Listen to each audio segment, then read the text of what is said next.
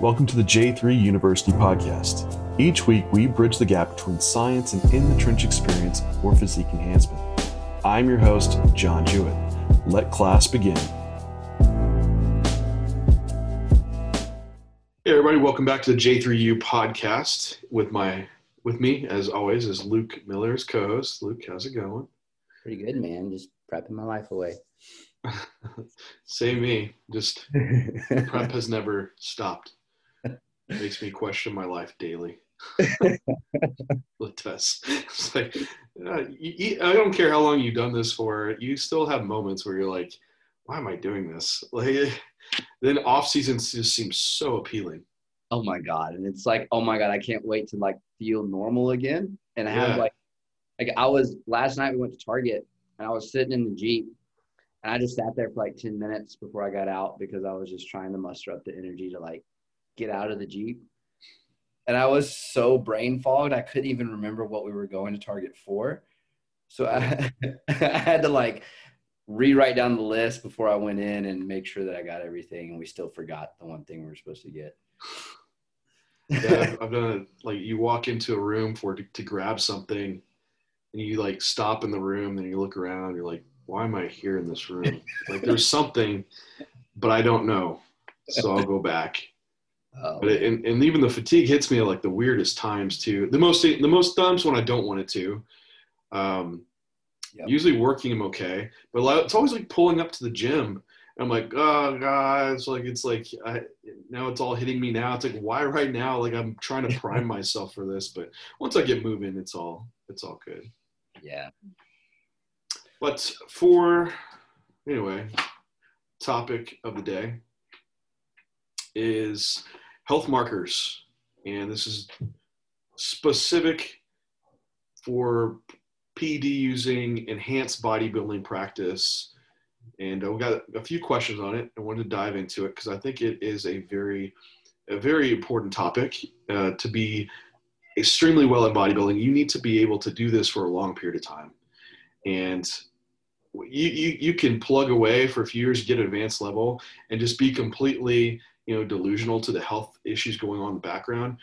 But i guarantee all, all those guys are, are going to regret it later in life or you're going to end up like in your 40s and you see these guys passing away and it's just so unfortunate. You, you just hope like there was something that could have that we could do now that maybe they could have done if they they weren't and who, who say what they were doing right? But um, that i just want to be aware of. I don't i don't want to be ignorant or naive to what performance enhancing drugs are doing to me to my body as a whole and make sure i'm monitoring the right things that i can adjust what i'm doing if i need to or find more optimal ways to do it so i don't have as, as much um, you know need on certain aspects of, of drugs. So that's what we wanted to dive into today and just start start talking just on you know where what we're monitoring how you even go about that process and of course why you would be monitoring it just for some like some some groundwork. And if you like this stuff and we can always dive into each area too like in depth of like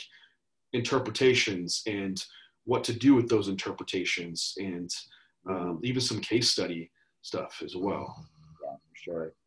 I think one thing to kind of point out too as we phase into this is that you know most of this is not acute in nature it's chronic in nature right? So it's something that needs to be consistently done across the entirety of the career. Like taking a blood pressure once a month is not not probably your your greatest um, tracking and as far as like not being consistent and then forgetting about it for six months and not taking it again and all that kind of stuff. It's it's something that it builds up over time and not over a short period of time. Yeah there's like some short-term things that do go on but the real detriments that we that are my biggest concerns are, are the the long-term aspects. And like I, I know I just mentioned it was going to be like enhanced bodybuilding, but regardless, just as a bodybuilding as a whole, um, if you're car- carrying large amounts of body weight for years, pushing high amounts of food, high training stress, like all, all these things, like mainly the, the large body weights, like typically large bodies, they put more strain on all the body systems and do that for years after years uh, that's when you still see you know detriments. Like just big individuals don't live as long. Um, see that in animals too. Like big animals don't live long. Um, so it's not just just being large bodies but being an enhanced bodybuilder. You're typically a even larger body than uh, with excessive food intake excessive ped intake. And these leave you down year after year of this chronic issues that are accumulating and some things you don't you might not even catch in your lab work. So you want to make sure it's like comprehensive enough but just in bodybuilding in general we see you know the list goes on. Like i know people think of the acute things like oh man my hair's falling out or you know i have some gyno and these are like some like really urgent things like that you want to address right? Or um, you know ed issues which could be hormonal but it also could be if you've been doing this for years some of the chronic stuff coming up cardiovascular wise but you know we see um, uh, lipid alterations acutely then that is the chronic thing that over time uh, higher blood pressures, hypertension leading to heart enlargement, um, cardiac damage itself occurring. Then we have increases in red blood cell counts, and uh, that's driving up blood pressure as well, and maybe possible risk for increased blood clots and strokes. Um, drops in immune function, you have drops in ki- uh, kidney function, kidney damage occurring, and then of course there's uh, liver toxicity amongst some of these drugs uh, insulin resistance occurring, increases in, in visceral fat stores as well, and that's all coupled together. And uh, then, of course, with females, we have the long-term effects of, of being virilized and not having proper estrogen, progesterone on bone, brain, and uh, so there, there's there's a number of things that these systems get affected by. And my biggest like long-term ones would be the brain, the heart, and the kidneys. And that seems to be the, the most chronic damage that can occur and the most life threatening like i know people bring up liver function and that's real acute but the liver is fairly res- resilient in, in recovering. But damage to the kidneys is stuff that you don't get back. Same with heart same with brain and even the brain that's something you might not run into to like far later in life. So there's a lot of area there that i just covered but just the, the, realization that it's affecting multiple organ systems of what we're doing. And we want to have some assessment now and how frequent should we do in that assessment to try to mitigate some of the, these effects. Yeah and i think one of the questions that comes up for that is like okay i know i need to be conscious of it but what what are we doing on a week to week month to month semi periodically very frequent very more frequently are we doing to to manage these and and why and then we can kind of probably start to build that out from the things we kind of do on a week to week basis, uh, like the the consistent tracking, um, into like the things we're doing semi frequently. Um, to kind of give us a, an idea of that scope of time because we're going to have times of high stress that we'll need to check and we'll have times of lower stress that you'll want to check and see the discrepancy between high stress and low stress and how far that takes you out of normal health parameters and things along those lines. So I think if we start to build it out from the more acute things we're doing on a week to week basis into probably the the more the bigger things that we're doing like quarterly or every few months or even yearly and that'll kind of show them the levels of progression and things that we're considering when trying to keep everything in check would you almost want to work the other way like the big picture and then that kind of explains the smaller pictures yeah we could do that too i i, I could go either way i just the first thing i think of on the big picture are like the the echoes and the yeah, yeah, yeah, yeah. once a year to make sure that we're not getting any LVH um, and, and ensuring that like the calcium scorings and things like that. Because when we look at like big picture, we look at kidney, heart, brain, right? Right. Kidney and heart is going to be primarily cardiovascular risk function that we're going to be concerned with. High trending blood pressures affecting kidney function, high trending blood pressures causing LVH with the heart. So we can look at blood pressure management from there but you just listed all of the things that could be chronic in nature that are going to just continue to make that worse elevated cbcs lipid profiles so we need to be making sure that the larger scale tests do happen frequently and i don't know where you're at but i'm at the point now where i'm getting an echo every year and it's it's something that i'm checking to make sure because at the moment i start seeing lvh i'm going to be reconsidering the yeah it's um I know if someone's like just getting into it, that's kind of a different mindset. Of like, oh, oh I need to go get an echo right now, or right. um, if someone's been doing this for years, well, yeah, it's probably already you're probably past due for this. But yeah, the the the cute things that we see change in the labs are building up to these larger scale things that you might check. But so the, for the for the large scale items to look at, at least for heart function, is something that's like accessible, at least here in the United States, that that we can do. And the the two that I would monitor for for sure once yearly to have done is a is an echo. Um, it's an ultrasound that just maps the shape of the heart and the function of the heart um, can check like cardiac size, wall thickness, just your uh, pumping ability, yeah, proper valve function. Um, because we can look at acute labs and you can see some little alterations. And there's people that don't have alterations in labs, but still get heart attacks, right? Or there's people that have lots of alterations and, and never have a heart attack, you know? And so, what's like the next step? And that's uh, a good area to see like do we have narrowing of the arteries from plaque buildup? You know uh, is the, the actual compounds that we're taking changing the ability of, of heart function? And stuff you're not going to know if, if otherwise. So um, but you know access wise it can be tough. Um, do you know what you paid for your echo? Was that under insurance or? It was under insurance but i still paid $500 out of pocket Okay. Yeah. So it's a pricey one. Um, I, I think it might be close to like, I, have heard someone else say like 1700, 2000, like private pay. Yeah. It's, it's, it's in that ballpark because I know that I've suggested it to people and it's just like not within their realm.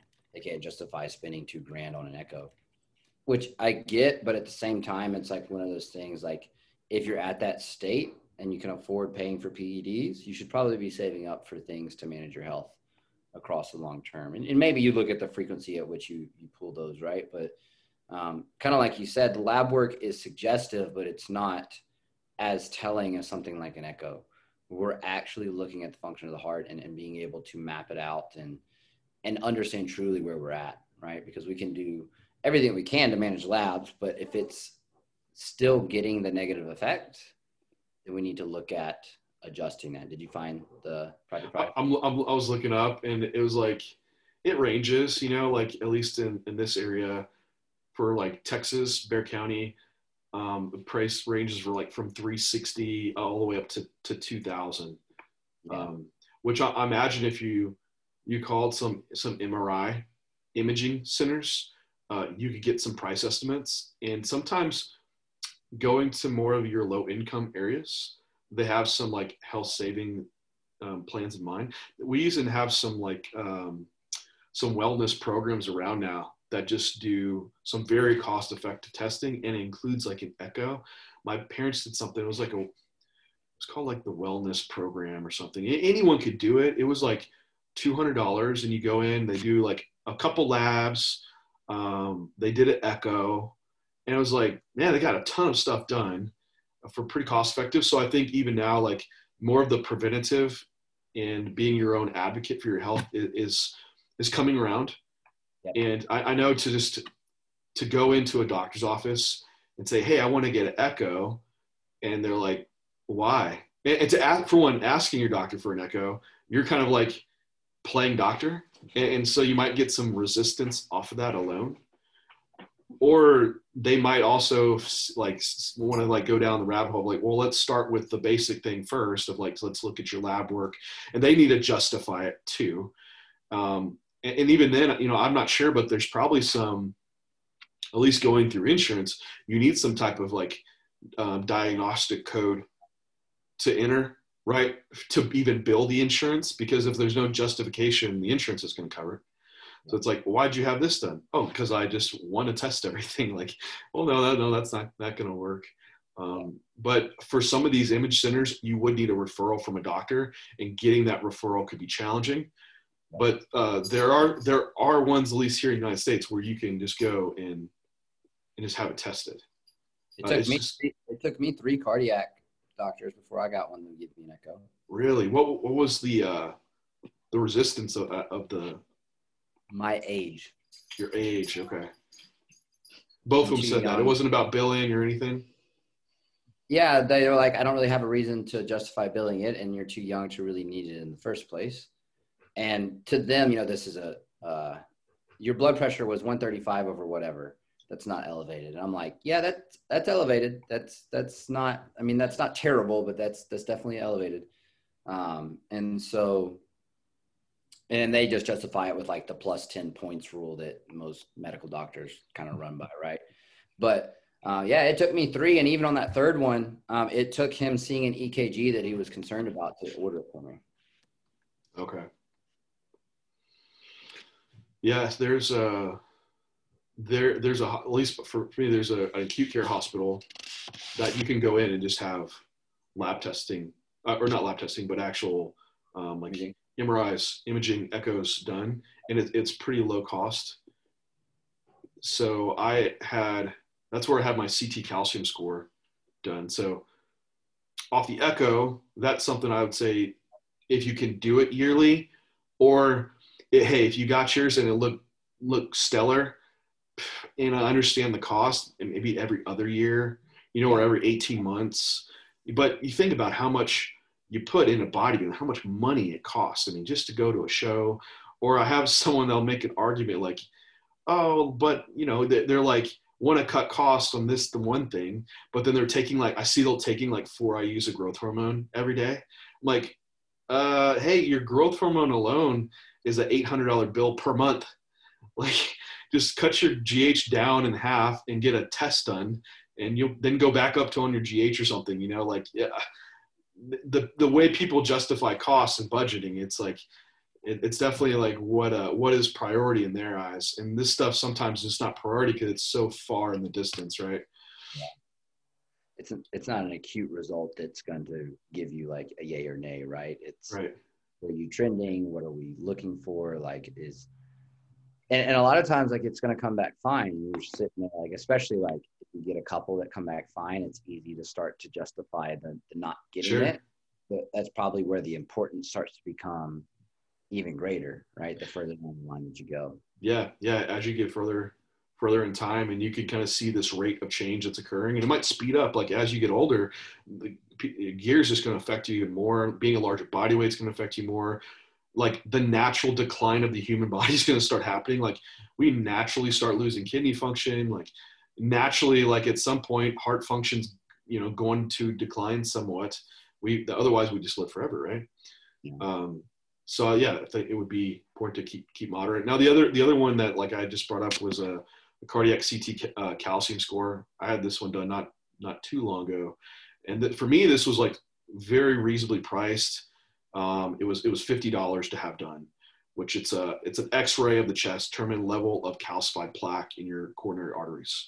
So they can just like an X-ray shows bone, calcium will, will pick up on on this, and they can use that generate like a prognostic tool for a cardiovascular event happening. Kind of gives you like a a 10 like a 10 year risk of you like if you had a calcium score of zero you have like no risk for a cardiovascular event in the next like 10 years or if you know if you had a little bit, then it, it's so on. It builds it out from there.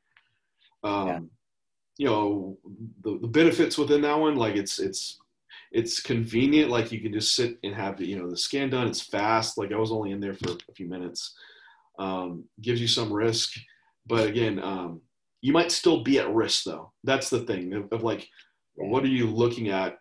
And it's just calcium buildup. So it can take time to have actual uh, calcification of the arteries, but that does not mean that you, you know, if you had no calcium, that you still didn't have like narrowing of the arteries or, or, or, or like dysfunction of the heart muscle itself. And so that's why we have our second check of our echo to see if we have these other things going on. Because if you're young, it can take a while for like plaque and calcium to develop, but you, you could have still narrowing of the arteries and you wouldn't know otherwise or maybe you have some valve dysfunction. And you're, it's not stuff you're going to feel you could feel fine. Yep. And so from there it's like looking into kind of maybe starting to come down the scale a bit.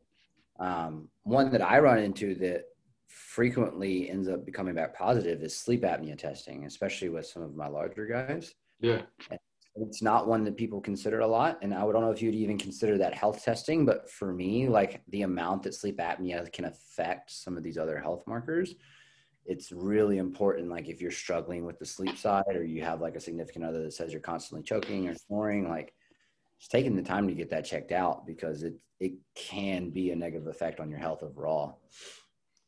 It's so easy to, at least when I like, when I had mine, mine done, um, I wasn't even that heavy. Like I was around 210 pounds. I had some like rapid weight gain post show, mm-hmm. and I, my fatigue was just crazy high. I was uh, falling asleep all the time. I could nap like three times a day and still sleep eight hours a night, and I still felt tired. It's like what the hell's going on? Like I sleep so much, and and I wouldn't wake up from it. Was the thing, and so it's like I'm not like waking up all the time. Be like, man, I can't sleep for anything. It's like, no, man, I'm knocked. I feel knocked out and um, and finally, finally, like the person I was with at the time was like, you know, hey, you're you're not you stop breathing while you're sleeping. Like you'll just sit there like mouth open, like like frozen. like it's like you wait from like take a breath, and then it's a gasp, right? oh man, like and, and so so usually usually like as you're getting into deeper sleep, um, you, but for me, like I wouldn't, I would breathe all those muscles in my, my your tongue, everything relax and decreases your air supply. CO2 levels build up. CO2 levels build up. It wakes you up enough to take a deep breath, and then it's like the vicious cycle. Sometimes it wakes you up enough to actually get conscious. Um, sometimes it doesn't, and you end up kind of floating in this area where you're not fully fully asleep, but you have elevated CO2 levels all night, which mm-hmm. keeps um, the heart working harder which makes blood pressure higher for hours, right? Think about that. Eight hours a day, you're just like struggling to breathe. You know, it's more strain on the heart. Also, with poor sleep, you'd have higher stress levels, high cortisol levels, driving up blood sugars, um, increasing, it would definitely increase like inflammation. And that's why there's higher risk of uh, diabetes with people that have sleep apnea. And they, it's kind of goes back and forth too, right? So you, you don't necessarily going to be obese if you have diabetes, but um, usually see that coupled metabolic syndrome occurring, right? Someone's obese, they also have insulin resistance, and they're also having sleep apnea occur simultaneously. But I just, uh, I found a sleep center by me, and that's when I was working at the hospital. And uh, so I, I, was working with the pulmonologist. He had a sleep center. um, and so I just called him like, hey, I think I might have sleep apnea uh, what is the procedure that? And they're like, well, just come pick up a sleep test. And so I didn't need to meet with a physician first. I think they changed that, but at least where I went, um, I just went in, I picked up the equipment. It was going to be just 180 out of pocket just for the test, but I, had insurance. So, I mean, even then it wouldn't be that pricey. Um, took it home, slept with it for two nights, returned it, and that was it. Then I was going to have a meeting with the doctor. Of course, I go in because, hey, your medical records are yours. So I go in, hey, did you get my results? Oh yeah, you're gonna be meeting with doctor. I was like, can I have those results? And they're like, yeah. and so on it, it said like the the already printed out like diagnostic criteria, like severe sleep apnea, you know, 345 events per night. Like it was bad, really bad. Uh, but I, yeah, that's a great point because I didn't even wasn't even thinking about talking about that today. But it was dramatic, like seriously life changing for me. Yeah, um, and it and you can just like the amount of change in my health markers once someone gets that fixed is unbelievable and how easy it is to manage everything from, from them moving on just from reinstituting capacity to sleep without that I had so much resistance from people to do it. Like people are just like, oh yeah, yeah. And we just talk about it for months until it's done. It's like, like, do you want to eat food to grow? Like, yeah, yeah, I'm in the off season. I'm trying to grow. Cool. You're, we're gonna eat. We're gonna feed you. It's like, do you want to lift weights to grow? Yeah, for sure. I'm doing that. It's like, well, also sleeping makes you grow. You're like, oh, okay, okay. I'm gonna skip that. Like what? like it's like not getting enough sleep is like not eating. You might as well not eat. You might as well like, hey, four sets is gonna make you grow. Well, we're only gonna do one. And be like, well, why are we doing that? Well, I don't know. It doesn't make sense, does it? Maybe we should also prioritize our sleep. It's like it's crazy to me, but um, yeah, it, with with even like one night of deranged sleep, like we see large increases in, in cortisol, decreases in protein synthesis, increases in, in protein catabolism. Like you're not building muscles efficiently if you're not getting your sleep. Same with fat loss too. So the physique changes I was able to, to bring about with prioritizing my sleep, like it's your number one recovery tool. It's no bullshit. Like people, you know, we're not just shooting the shit when we're we're talking about this. We're here for years. Yeah. People don't prioritize their sleep, and they're not getting the results because of it. And that's part of your plan when you're coaching someone too. Like, hey, I checked the box on eating my food and training and cardio, and but then I sleep four hours a night. Well, you're not checking the box there, and that's a big fucking box to make sure you're checking. And so, get your sleep apnea tested. That was my rambling rant. I was getting passionate about. It. I'm passionate about sleep. It's one of my biggest issues with clients is, is sleep and then r- routine and consistency. But that's another that's another rabbit hole. um, um, but I think that moves us kind of into coming down a level. yes. yes. So moving down a level into semi-consistent testing and and blood work and some of that. And I know we have a lot of places that we can pull that from, but maybe kind of start into like some of the easier ones, some of the onlines like the private indie labs. Yeah. And then kind of go from there. Yeah, so we know like the the long term things are going to be changing, so it makes sense of like what do we want to be monitoring more acutely now to see mm-hmm. these changes. And I know long term uh, we only mentioned stuff for the heart, um, yeah. and there yes there is like further testing to do for kidney function, but I really think those would be determined off of off of labs that are acute that's happening because you can go get like a kidney ultrasound. That's not necessarily something at least that i haven't it makes me think on it but i haven't rationalized doing until i see it in the, in the labs. But i will say if you're seeing in the labs there's possibly already damage occurring. So that is something for like I, i'm going to think on more and want to research more. That i know i mentioned brain and we're not going to get you know that's a that's a tough one. Uh, you know, to check like beta amyloid deposition or something in the brain. Um, I, I, think at least for now, the most reasonable testing we can have is is monitoring of the heart. Um, I, I think the kidney monitoring, like with with ultrasounds, that that would be maybe maybe tougher to get. I have to uh, look into that more, but at least I'm confident saying at least for the the cardiac monitoring, what I've done myself. Yeah, and just as a, an expansion on that, the kidney kidney one is like looking at the cystatin C test as an option for bodybuilders as well, as far as like monitoring kidney function for alongside the stereotypical ones you see on on regular lab work. Yeah, yeah. Well, let's let's let's hit the labs then because that's kind of the next one to go down. Which you know we're talking about once a year. What's something to be monitoring? Probably every I, would say every three months. I think that's a reasonable timeline for enhanced bodybuilders. For a natural bodybuilder, usually I say every six months. Yep. Um, and and even depending on age, that might be down to like once a year. Uh, if, if it's like a, a very young, night, know, teens, early twenties, like yep. you're not going to see these derangements. It, it, would hardly justify testing frequently.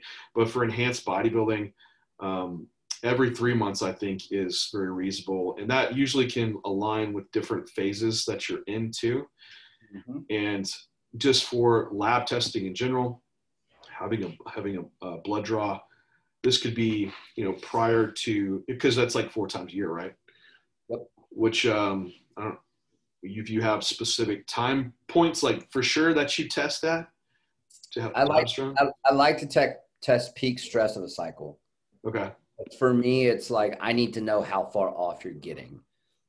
Um, and so, like, yeah, that's about four times a year. But for me, I'm typically picking it around what are we doing and when are we doing it type of a thought process most of the time. Like um, a peak stress and a non peak stress, so I can see the discrepancy is like two of them for sure. And then just monitoring from there for the other two based on need or if we see something skewed and we need to follow up on it. And this is where like maybe every time you pull labs, you don't pull comprehensive panels. Yeah. From like a dollar sign perspective too for some people because it, it can, you know, depending on how good your doctor is and your insurance is about letting you get blood work, it can get decently expensive. Um, and so maybe like beyond that, like if I'm having to test a little bit more inside that three months, it might be just pulling one or two panels to make sure that whatever we saw skewed is returning back to normal. Yeah, I think what a lot of guys do is wait till like they're in the lowest stress period and I've been there for eight to 12 weeks, you know, you're on just TRT, you're cruising on lower dosages, and then you pull your labs and you're like, sweet, everything's perfect. Let's pound on gear now. right? It's like, uh, how long have they been good for? Like, I don't know, but we're going to just make the assumption that they've been good the whole time, even while I was blasting. And it's like, okay, great. But the reality of that is like, you maybe just had a three, four weeks out of your 52 week year where your lab markers have come within normal limits. And then the rest of the year, they're all skewed. Like, yes, the stuff can come back, but what's concerning is that rest of the year and living with that year after year after year. And what does that result in? So that's why we're saying like you should spread out your lab testing and see what it is during this peak stress and how your body responds. And off of that is going to dictate what you're going to doing intervention wise. So if you're someone that, and what you're going to even do for your cycle design, you know, you might be someone that reacts more so with, with liver stress, um, and or maybe it's more with lipid alterations, and that would have an insight into even maybe the if I'm using an aromatase inhibitor, maybe what kind I would be using, or maybe not even trying to use one at all. Like maybe I really need to get away from that. Maybe you're like very responsive to orals and and the liver toxicity from them maybe it's like, hey, we shouldn't use orals at all for you. Um, or this even gets compound compound related because some compounds do have some stronger effects with it within areas and you know we can get down into like if you're more effective with kidney function like i'm not a proponent in using boldenone because it does seem to be more renal toxic but if you're someone that chooses to use that and you see declines in renal function that's maybe a compound you should just completely avoid. And so this is kind of like looking at these labs and how you're responding is driving the process of the dietary supplements and health interventions you should be having in place, the more frequent monitoring you should be having in place. And um, so it, it starts a rationale and a needs basis for what we're trying to do intervention wise versus just this, these random things, you know, we're, we're now personalizing the, the health plan around what we're noticing in the lab. So I, I would say like like you, like have it during your peak stress times. This could also be done when we we're going to talk about it here in a minute. It's like when you're seeing even more acute things that we're going to be monitoring getting skewed, and I'll we'll explain what, what we're talking about here in, in a minute. But but yeah, peak blast times. I think you know prior to starting a contest prep would be a good time because you're about to enter into a state of very high stress, and that's what you'd probably want to look at all hormone levels, something in depth, especially females, like his hormone function, menstrual cycle, normal, regular. Um, then, uh, you know, I would also look at post prep as well. Like uh, people wait till like after prep's result. I like looking at like right when prep's done to see like that's probably the, the ultimate of like when you're going to see the most stress induced. Um, so yeah, so spreading out like every 12 weeks. And then if you have a lab test done, you see some abnormality, well, that might justify maybe just pulling that lab, maybe in eight weeks again. It just depends on what it is. Uh, but there, there's going to be a rationale after we get these first ones done. And I, I think it's important just to bring up like, if you are going into lab work, fast for it for one because some of the labs that we're going to be testing should be in the fasted state. Um, not all of them not all of them so that, and that gets real specific so we, you know i won't go that specific on it. Um, also, exercise, uh, resistance training, cardiovascular training, like all that can give some skewing to your labs. Um, I usually tell guys try at least 48 hours of no training because I also am not going to tell you a week off of training because there's some labs that can be skewed for up to like seven, 10 days.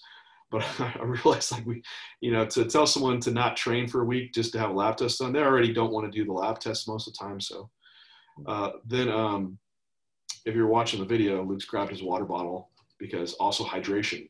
Yeah. And that's a big impactor for like what we're looking at kidney function, even blood glucose wise.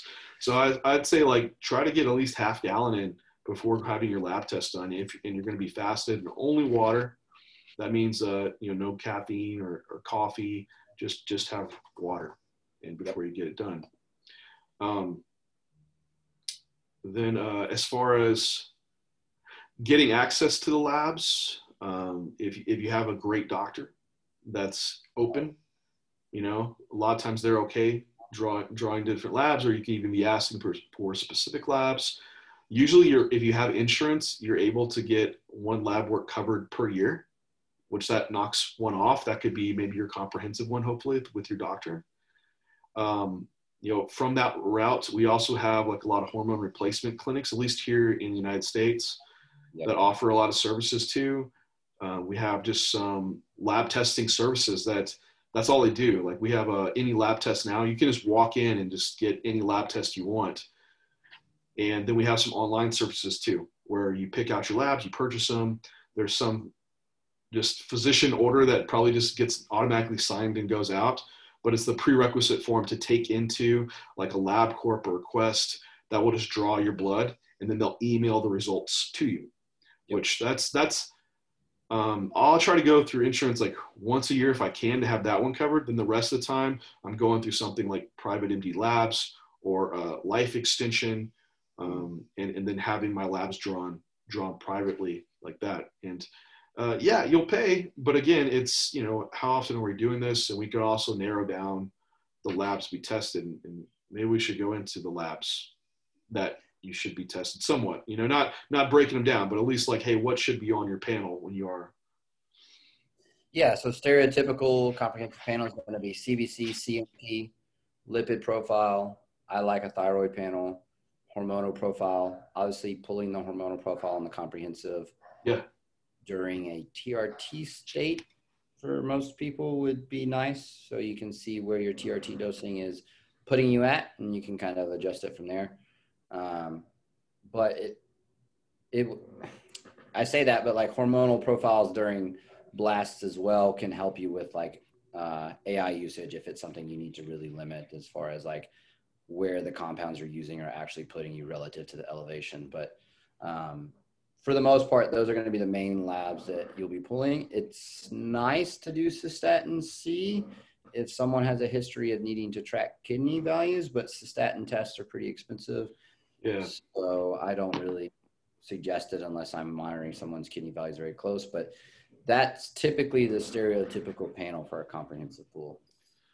Yeah, and just to to break that down, like a, a little more, like your CMP is your comprehensive met- metabolic panel, so that will include like all your electrolytes within it. Um, yep. Your some of these kidney markers that we're talking about, uh, blood urea nitrogen, creatinine, these are byproducts of protein metabolism and um, cellular metabolism. Usually, that stuff the kidneys are clearing out normally. And so you might see elevations in those levels if the kidneys are declining, but we can also see elevations in BUN and creatinine just through having a high lean body mass, training, having a high protein intake. So it can kind of be a little convoluted in bodybuilders and athletes. And that's why, you know, Luke brings up using cystatin C is another marker that you can estimate GFR off of. And that's why we even measure creatinine is because they take that number and they kind of estimate what your glomerular filtration rate is to have a, a, an idea of what, what the kidneys are doing. And cystatin C is not um, affected by lean body mass like creatinine. And so you can estimate that GFR, how kidney function is, because this has been my issue. So I just have a creatinine level drawn, like it's always elevated not excessively high. I, I trend nor I trend like over the past two years of testing, it's always been the same. It's not elevating or it goes down. But then my GFR is like slightly lower.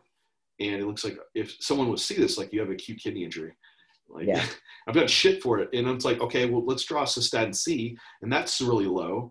And if you estimate it off of that, well, kidney function looks normal. It's like, oh, okay. So um, I add that one on like once a year to do the calculation and see it, but I know um, if I'm trending well with the others, that for the most part, I'm not going to go to the extent to pay for that extra lab. Because for me to have it done, that was $108 only for that lab.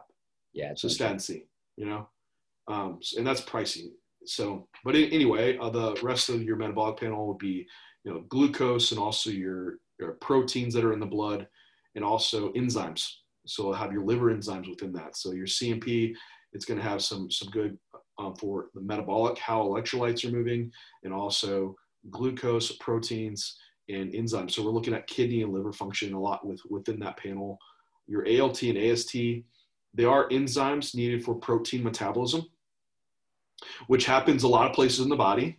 It's not just your liver, right? So AST and ALT are present in, in, in all tissue, not all, but a lot of your tissues, some more specific to others, but a lot are in the liver because it's your main site of protein metabolism. But right, if we see like excessive muscle breakdown, we see elevations of AST, ALT. So that's one that can be skewed in bodybuilders, especially if you train the day before. You could go and have a lab test done. Your AST, ALT will be like really high. Oh my gosh, you have, you have liver damage. You're like, do I? it's like that's why I'd say at least take two days off from training, do, or do it during a time where you're deloading. You're not creating as much muscle damage occurring. Yeah, and then CBC probably yeah ones for cardiovascular risk. Yeah, so your your CBC would have all all your blood counts. So your red blood cell count, your white blood cell count, um, platelets, differentials, and hemoglobin, which a lot of issues that we see using um, PEDs is erythrocytosis, polycythemia. So you have an increase in red blood cell production. Yep. And uh, that, I've seen debatable things that um, for like risk of like a thrombolytic event and, and like having, um, you know, platelets, you know, coagulate together and, you know, having like a, a risk of a stroke or something. But but I still see the recommendations that you know if your hematocrit levels, the percentage of hemoglobin present is getting so high and red blood cells are elevated that it, it should be addressed. And that's usually an indication of them like a doctor discontinuing TRT therapy or they're recommending like bloodletting to occur. Uh, yeah. Just because if the blood is thicker, basically your red blood cell count, more concentrated amount in the blood, makes the blood thicker the blood is thicker. The simple explanation is that's harder to pump. So you can even see like elevations in blood pressure doing it, but also the blood can become more sticky and, and, and um, coagulate together more easily. So that's the risk within that and why that one should be monitored, at least for us. And then what, what other one Luke had mentioned was your lipid profile, yeah. which I would say at minimum have your LDL your HDL, total cholesterol, and triglyceride. Yeah. Um, sometimes they'll calculate it off, and you'll give you like a non-HDL. And this this this is a this is a dive, guys. Like for cardiovascular, like well, what about apolipoprotein B, and what about um, you know your LDL count, your cell count numbers, and that I, we would have to do a whole topic just on that. But the, at the bare minimum, we know PEDs skew the lipid profile. Typically, we're seeing drop offs in HDL uh, which has more of this protective effect. We're gonna, I know you, I know we can break it down further, and maybe it's not, maybe you know, um, yeah. and then LDL typically is you have, and this one I still feel more confident was if you have a rise in your LDL, which is more of an atherogenic lipoprotein that is an increased risk for cardiovascular disease, um, along with cholesterol not being the issue, but the fact that cholesterol is found within LDL and LDL at high levels is atherogenic, that's probably yeah. just coupled looking at all those together would be the issue. And then elevated triglycerides, which that might be more indicative of discrepancies in insulin resistance and sensitivity and having poor glucose metabolism and some of that getting converted into tri- triglycerides. So that's at least within our lipid profile. Um, then hormones, like you said, Luke, I think during TRT phases, you do want to see where those are lying. And especially if you're having like symptoms, subjective symptoms outside of what you've seen from past labs. So if you notice like, hey, libido, fun- if you're a guy or even female, libido functions off or fatigue, um, or you're having some type of symptoms of like gynecomastia, difficulty losing body fat, um, period irregularities. I mean, there's there's a good list of things that to go through to have a full panel done, but definitely like a total and free testosterone. Usually those are coupled together. Um, estradiol E2, that's your your strongest, most potent form of estrogen. Um, usually you'll also get a sex hormone binding globulin along with those. That's not one that I would say is necessary. Um, and then with female, I think DHEAS is, is an important one because that at least in females, plays more of a role in androgens, and also gives some insight into adrenal function too. Yep. That I would say a progesterone for females, not as much important for for males. And then prolactin could be justified in certain instances, but usually we're seeing estrogen is being an issue, and prolactin is also high because estrogen is driver of that. Yeah.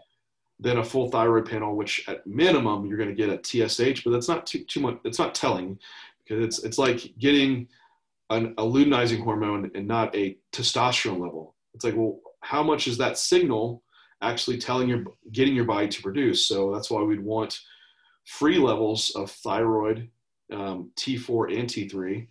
I think in a dieting state, it makes sense to have a reverse T3 uh, because the the stress induced from just being in a calorie deficit can get get some of your T4 instead of going to T3 can get into converted into reverse T3, and that's um, could be indicative of what we want to do for intervention wise.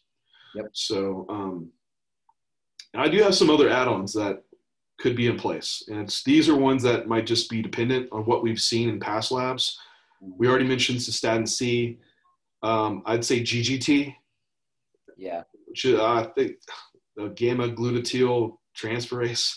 I think it's uh, it's another it's another protein enzyme need for protein metabolism, but it's very it's much more specific to liver function than AST and ALT. So if you're seeing like this ongoing elevation AST ALT, you might throw a GGT on there to have some further insight into like, hey, is this really liver related or is it more training related? Um, hemoglobin A1C you might yeah. see it, you might not. I think if you are doing like a once a year lab or even an every six month lab, this one is reflective of every three months what's your average blood glucose. So you might have a morning where like, yeah, blood glucose is great, or you might have a morning where you slept bad, you had your labs drawn, and blood glucose was really poor, and then you're like, oh, great. Well, what does that even mean? Well, if you had your A1C, you would know the average over the past three months, and uh, so it doesn't make sense in testing it so frequently, but you know, you, could add that one on. Um, and then within that too, I think there's some uh, inflammatory markers that we could look at. And especially if you're seeing these issues with, with blood glucose, which would be a fasting insulin level. And I, I think this is coupled well with in, inflammation. And really, inflammation, I think, is the, the background driver of insulin resistance. So if we're seeing maybe your blood glucose is normal, but you're requiring a high amount of insulin to keep it normal. So this is before we even see blood glucose rising. Then you're really probably producing a lot of insulin by that point and really stressing, you know, the beta cells of the pancreas. So a fasting insulin level could be added on. That one's not that pricey. I usually add it on anyway. Yep. And uh, then within that, sometimes we can get a like a C-reactive protein as well because that is a generalized inflammatory factor produced by the liver. It doesn't give much like specificity, like where is this inflammation occurring in the body, but we would know in general that there is this inflammatory process occurring.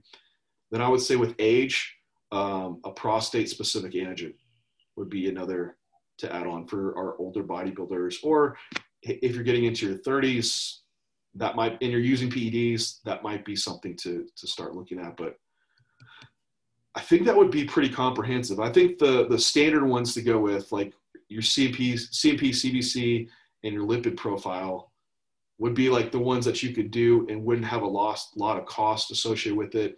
Then you could dive into these other ones if you really need to, if you see something pop up on your normal um, other labs that we, we had just mentioned. And depending on where you pull labs from, some of these other ones are included as well. Mm-hmm. Like I, I know PSA is included in private MD labs one, so that's a good one and there's there's depending on the company too some of these auxiliary ones will be in the comprehensives already so i mean just to give and i don't you know i'm i'm not compensated in some way by these websites but the life extensions um, weight loss panel yeah that one has a, most of these i talked about in it and i think it's pretty reasonable like it's usually around at least for the for us it's three hundred dollars. I've seen it on sale for like two hundred a few times, which is very very reasonable for everything included. The only issue is like at least in the U.S. there's some states that you can't use it in, mm-hmm. um, and you know, it's a lot. Some of the East Coast state, like New Jersey, New York, like Pennsylvania. I don't know the other states, but you'd have to look. They say on there which ones. it on there. Yeah, you know, and, and so um, that that could be one to look at that kind of covers it all. It's like Johnny talked about this. What's one? Like go look at that one because it, it it covers a lot of ground there, uh, and, and just I want to address it because if you're like, well, shit, I live in one of these states, so what do I do? There are some like at home uh, saliva, sal- um, saliva tests you can do. There's some at home blood tests you can do, or even urine tests that where you could get some of these markers done. Some of them you can't measure like that, but that's that's a way that you could. Uh, another option too, that's a really good test is like a Dutch test, and that is a a mix of salivary and ur- urinary. Yep. And it's very comprehensive, at least for hormone testing. So I have had some females that, you know, hey, I can't get this, these labs drawn off serum. Well, we could use urinary or, or, or sal, salivary tests. And the Dutch test is really, really good. Uh, but I just wanted to like give that a brief mention um, in case you're in one of these other states with restrictions. And then I think that kind of moves us into what are we doing on a more Yeah, frequent basis as far as tracking. we made it. I know it's it's hard, man, because you like you kind of walk through some of that blood work, and I'm like, well, we could go into I know. I know. like the lipids and like and all that kind of stuff because it only tells you so much on those surface tests, and then you you have to figure out more to to know how how much the issue is, right? And then Yeah. kind of deeper. So, uh, but as as far as like going into day to days, um, resting heart rate, I like to do um, Okay. as like a day to day marker of um, fatigue state and like how someone is handling whatever we're doing. Um, it's not something I obsess over. Um, and if you actually use like an Oura ring, most of the metrics it gives you is based off of resting heart rate. I will say that an Oura ring is a little bit heavily dependent on resting heart rate. Um, so take it with a grain of salt. Um, so resting heart rate, um, depending on the intervention that's being done or where someone is at, blood glucose is a good one to keep track of. Hey, Uh, before you before you move on, the Oura Ring, like, do you do heart rate variability with that? I don't because of like how long it takes to build out that heart rate variability, right? I I mean you can and I I'll if if someone has a Oura ring, I'll have them like just report the data. But most of the time I'm just following resting heart rate because you can kind of follow that where someone trends as far as like fatigue state versus Yeah, I think some of that's like a psychological kind of some screwiness with it. If like someone wakes up and they're like resting heart rate's higher, they're like, "Oh shit, I'm fatigued. Maybe I should take a, a deload session." And it's like maybe it's just higher because of just a measurement error, or maybe you just slept bad. That doesn't mean you're just gonna have a bad training session. Like there's a level of fatigue that's okay. Um, But I think it seems like some of the subjective stuff is kind of like gonna be more pertinent than that, and you can't let those objective measures drive a, a poor decision process, right? yeah, for sure. It's like, oh, my heart rate's okay. Well, how do you feel? Oh, dude, I feel fucking terrible. That's like, but my heart rate's good, so I'm gonna go train today. It's like, uh, well, that doesn't make any sense. It's like, yeah, yeah, but I just go off my Oura ring, or it's or it's the opposite, you know. Um, like Sure. I feel amazing, but my Oura ring says my I, I, shouldn't train. It's like, okay, well, what do you want to do? It's like, well, I go off my Oura ring because Oura ring is the fucking all be all power. Um, so I don't know. I, I think it's good stuff to monitor, but put the big picture together too, and don't get obsessive on like one objective measure and you know the like you miss the forest for the trees type type of deal, right? And it's not something I'll have that person do year round typically. Only like if I'm a little bit concerned of like where the stress state is at at the moment. Yeah. Some more information if it doesn't stress that individual out. But I've seen I've seen heart rate variability on prep, like because someone had that data tracked. It showed it when they prepped, and that there was a you know over the course of their 20 week prep, there was a, a decline of heart rate variability.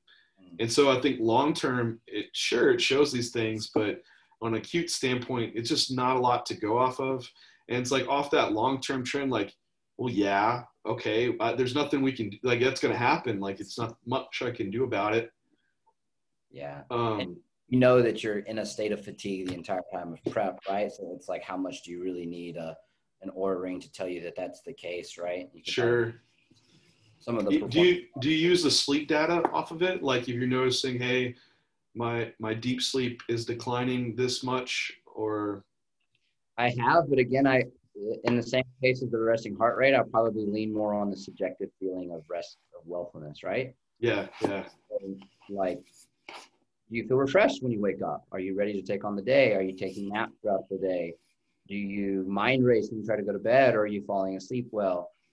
I, I think that that's probably. I love metrics and I love data, but I think that there's a cross line, and I think if your Oura ring tells you you slept like shit, but you wake up and you feel great all day, yeah. Agreed.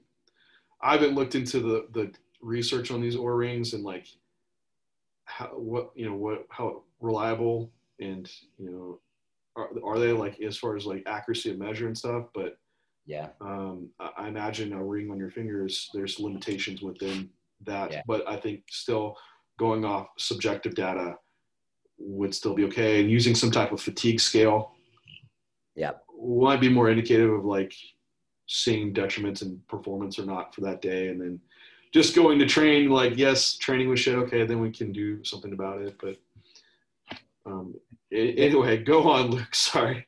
I had to talk i had to like pull that out and see what how you used it but blood pressure tracking is definitely one as well, especially um, being in kind of like an all season state, just because we know that that's going to be trending higher there relative to prep. Um, but it is good to continually track across prep as well.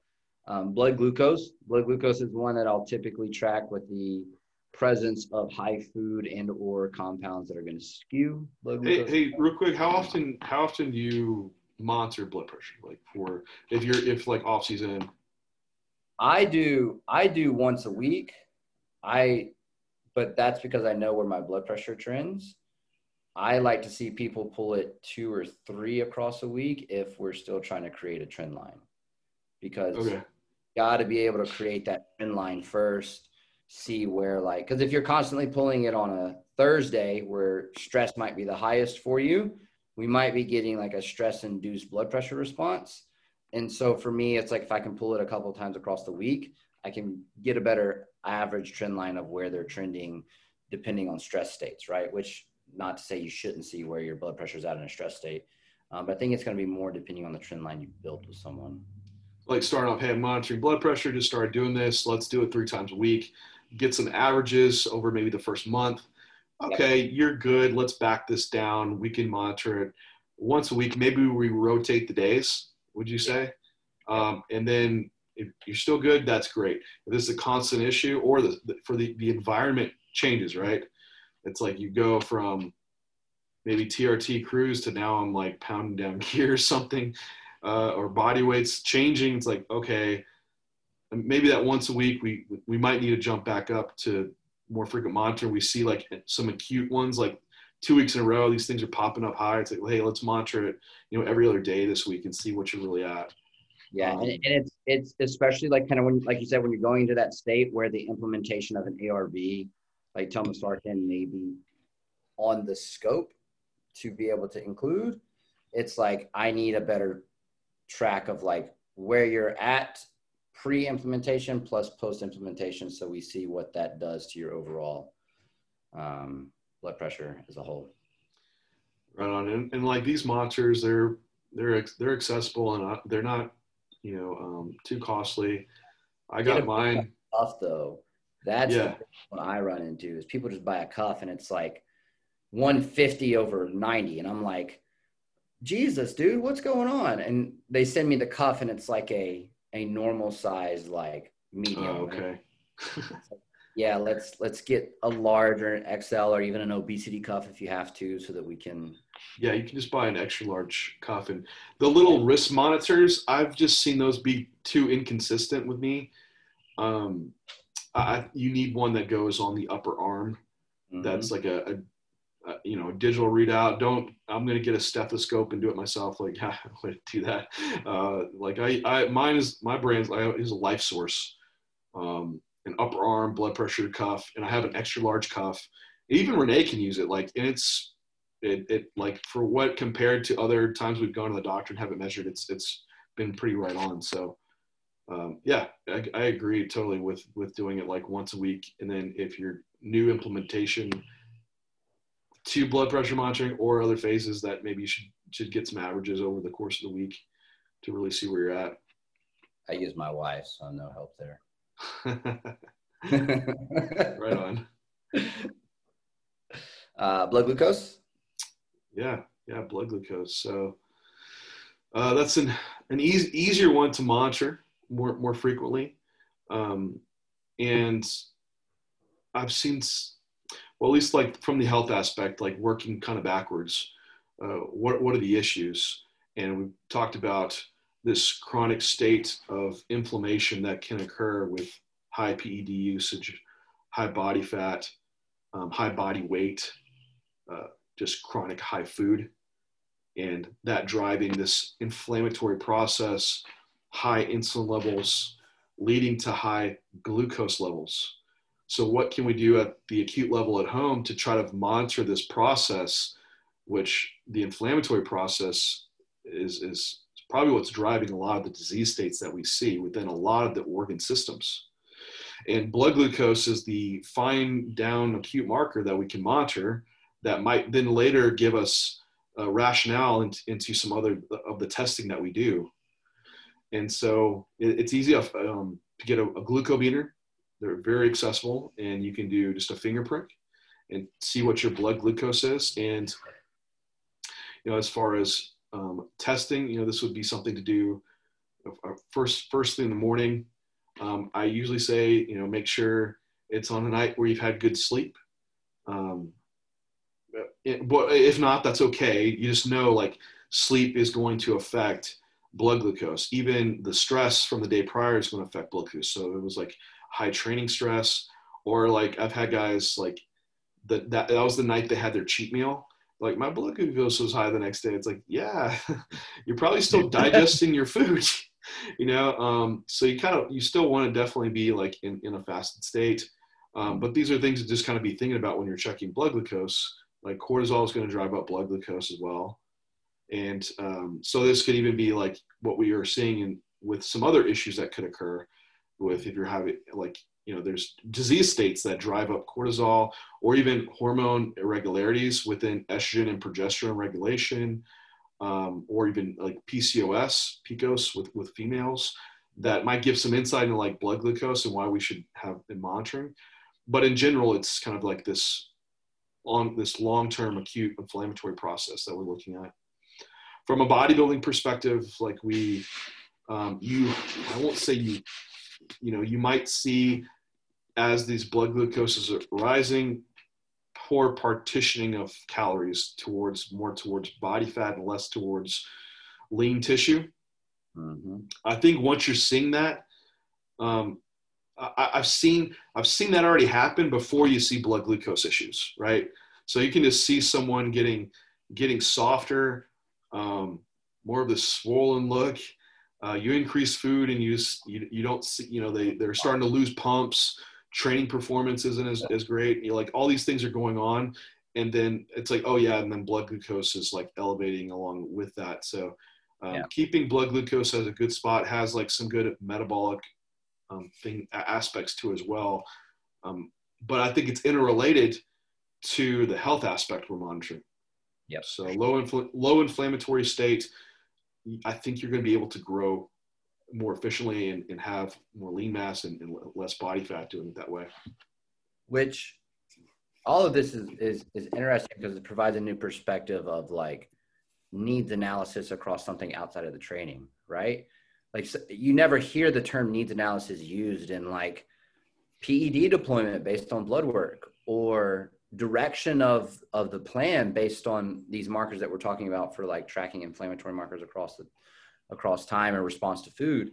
Like you can take a concept that's used within a training setting a lot of times and it needs analysis and use the data that we're given to create that plan from that needs analysis for that individual, which is um, kind of like the whole reason we're here talking about these health markers. But on the day to day, is there anything else that you are doing with?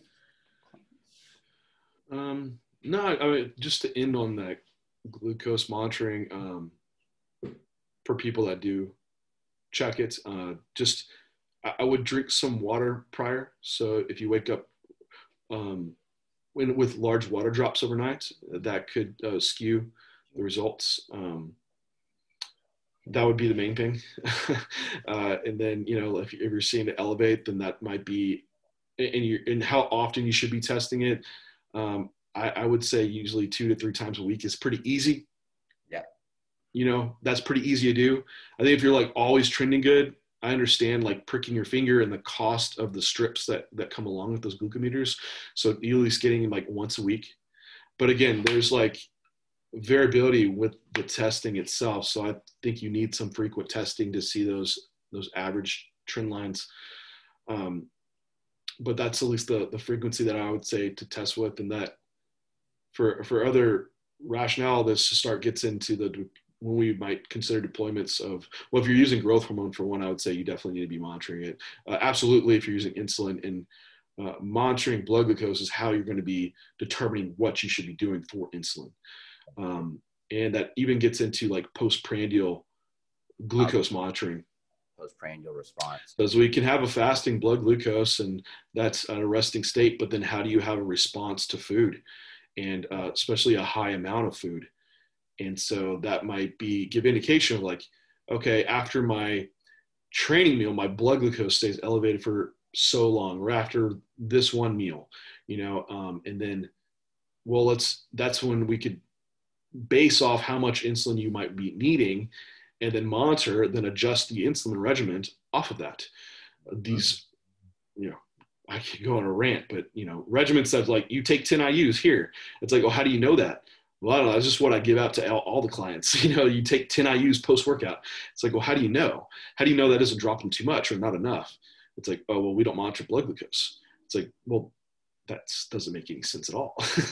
um, so, yeah, so that's that's gets into also like implementing other tools that we have in the toolbox to make sure that we are continuing to be op- optimize our, our nutrients that we're using.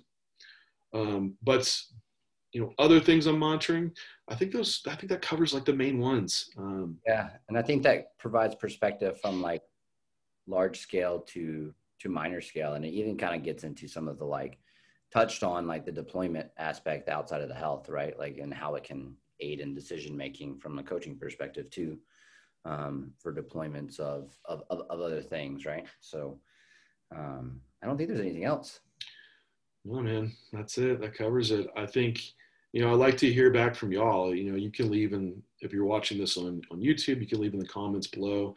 If there's a specific area that of, of what we talked about today that you want us to go deep dive on, or if you're listening to like Spotify, iTunes, Google Play, um, you, you, you could DM us or something like that, or email us and um, we, we could dive in further there. Yep. Without a doubt. That was great. Well, all right, guys. We'll talk to y'all next time. Thanks again for tuning in and all, all the support as always. J3U podcast. Till next time.